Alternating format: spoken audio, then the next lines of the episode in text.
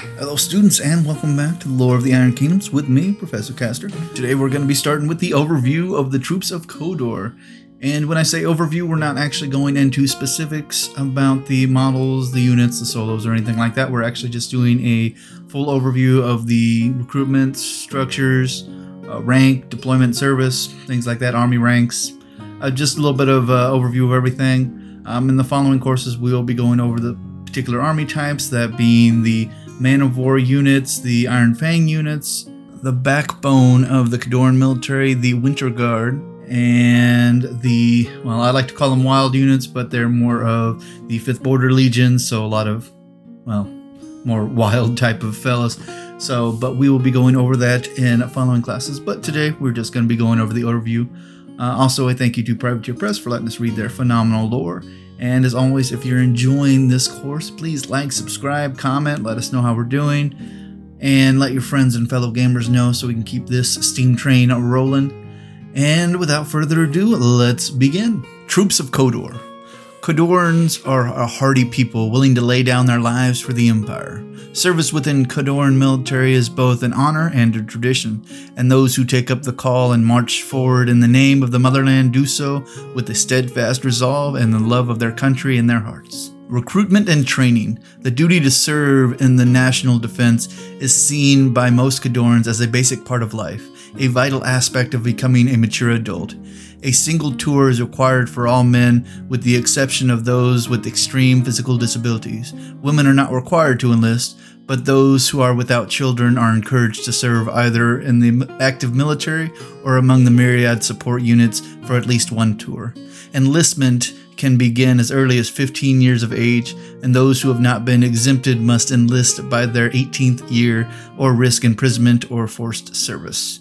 Those caught attempting to evade conscription are sentenced to serve without pay in penal battalions stationed in the least desirable outposts and stations, such as Ice Watch, or one of the other isolated bases along the western seaboard or the freezing mountains along the Rhulic border. The only members of Khadoran society who regularly evade conscription are chronobrutias in the large urban cities, most of whom are wanted for a variety of crimes. Well, I suppose if you're already a criminal already, why would you want to fight for the motherland when you're already going against them? After receiving their initial training, most conscripts enter the Winter Guard, but those who demonstrate exceptional qualities or special aptitude can apply for the most prestigious and higher paying specialized branches of the Khadoran military. Each force has its own requirements, and some are extremely stringent, Branches like the Man of War or the Iron Fang units, for example, require units of particularly height and strength, as their armor cannot be borne by lesser men. In some remote areas, conscripts can fulfill their obligations by serving in a local militia or as part of an irregular's employment as scouts, hunters, and ambushers. Irregulars do not receive the same systematic training or standard equipment as Winter Guard, but those have other useful skills are deployed alongside regular military. And that's the 5th Border Legion I talk about. I guess we're going to call them irregulars. That being the Kazai Woodsmen, the Manhunters, the Widowmakers, a lot of the people that the Old Witch of Khador like to utilize just because she's usually in those regions anyway. Those types of folks. Moving on to rank structure. A newly conscripted military of the Winter Guard holds the rank of private. Conscripts who survive their first tour of duty and re enlist might rise from the first non commissioned officer rank of corporal, leading a small fire team. The toughest and most successful corporals may in time earn promotions to lead squads of Winter Guard as sergeant, the highest rank of most in the Guard ever achieve. As the other ranks in the Khadoran military, there are several grades of sergeants related to pay and time served, Sergeant of the Winter Guard may be given the broad authority and lead multiple squads, particularly in protracted battles. More typically, however, operational command is given to lieutenants, the first tier of the commissioned officers.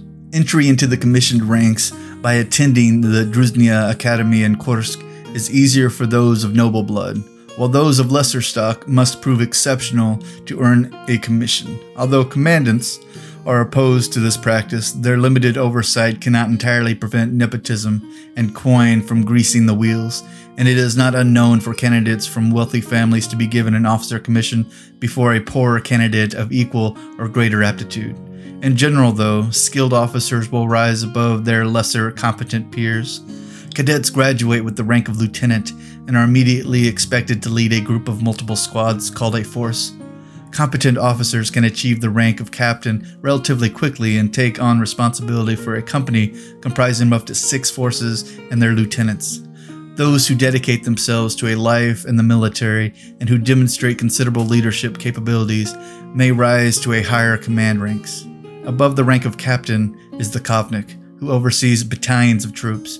Above these officers are the commanders who lead legions or commands, depending on their seniority. Khadoran warcasters receive the rank of commander upon completion of their training. The more senior commanders report to the commandants leading the major army divisions and the supreme commandants leading each of the Khadoran armies. Premier Michael Horzer, Michael Horzy, again, I do apologize for anybody who has a Khadoran sounding name.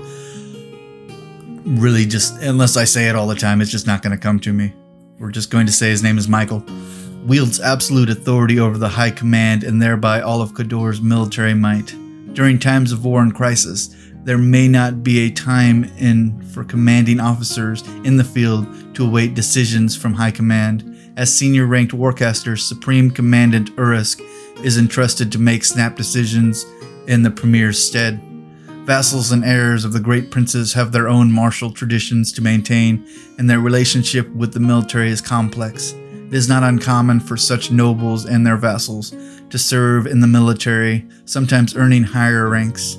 The degree in which the, these nobles actively lead army forces in the field varies greatly, with some rarely leaving their ancestral lands or the capital. In such cases, the military rank and posting is considered honorary, and another equivalent officer will be stationed to command these forces in their absence. Deployment and service. Upon completion of their training, soldiers are assigned to companies within the Khador's three armies.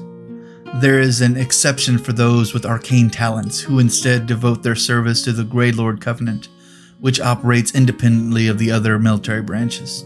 New recruits are typically assigned to establish companies to ensure a mix of veterans among soldiers who lack combat experience. After fulfilling their military service, citizens are allowed to return to their lives and resume whatever trade or craft they practiced before enlistment. They do have the option to re enlist. While most Winter Guard who desired to return to civilian life encounter little resistance, soldiers enrolled in the more elite forces are often pressured to continue their military career, particularly if considerable resources have been expended in their training. Warcasters are rarely allowed to return to civilian life and must remain in the military unless severe physical or mental disability prevents further service. And with Khador, the whole unless severe physical or mental disability, why is Karchev the Terrible still in active service? The man's over 100 years old and he's missing quite a few uh, quite a few very useful tools like arms and legs. Although I do suppose as a warcaster, the whole severe physical and mental disability can be stretched rather far with magic. And, you know, I suppose you don't want to lose a man of war or an Iron Fang pikeman either, because those guys trained for months to get used to that type of armor. So that is that is where that is. Anyway, let's go over the army ranks. Um, if you're watching the YouTube video, um, I'll actually show pictures of each of these ranks so you can actually see what they look like, but I'm going to read their little side note on these.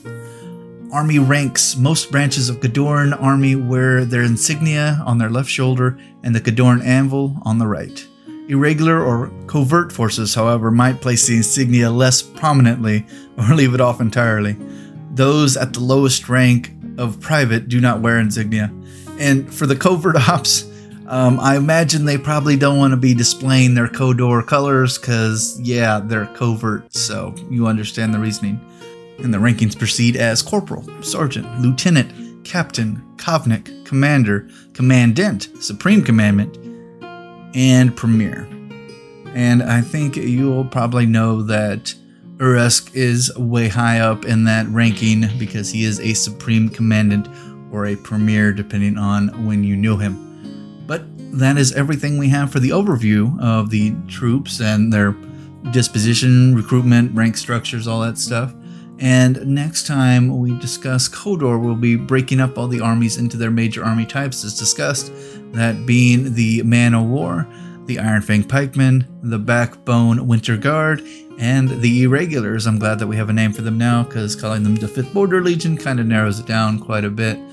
But as always, thank you guys so much for listening. If you like this, please like, subscribe, comment, let me know how I'm doing. Let me know if there's anything you'd like to discuss in the near future. And let your friends and fellow gamers know so we can keep this steam train rolling as always. Thank you, Privateer Press, for letting us read your phenomenal lore. And as always, class dismissed.